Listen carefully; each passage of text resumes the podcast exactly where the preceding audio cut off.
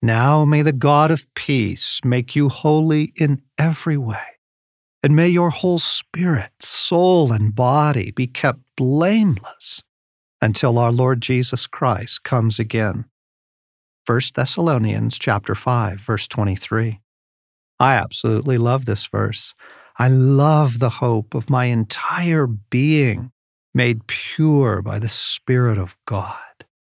Now, I realize that holiness is a word with a lot of baggage for many people, but we can get past all that if we just look at the gorgeous life and character of Jesus.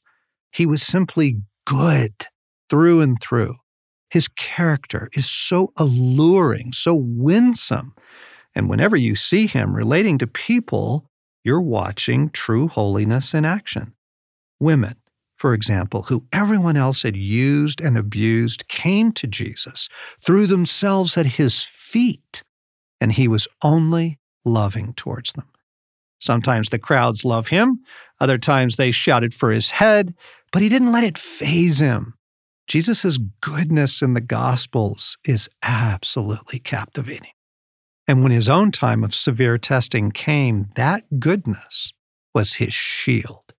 Just before the secret police came for him, before the grisly scenes that follow, Jesus told his disciples, I will no longer talk much with you, for the ruler of this world is coming, and he has nothing in me. John 14, 30. The enemy tried every angle he could find on Jesus seduction, rejection, threat, the fear of not having enough, even torture. Nothing worked because Satan had nothing in Jesus to use as his hook. Imagine the sheer relief of it. Now, I know it probably feels like obtaining even a fraction of that goodness is beyond you.